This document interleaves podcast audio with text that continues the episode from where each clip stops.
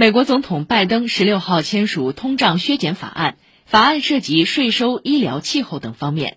虽以抗击通胀为名，但实际作用受到多方质疑。分析认为，距离中期选举只剩不到三个月，拜登支持率在低位徘徊。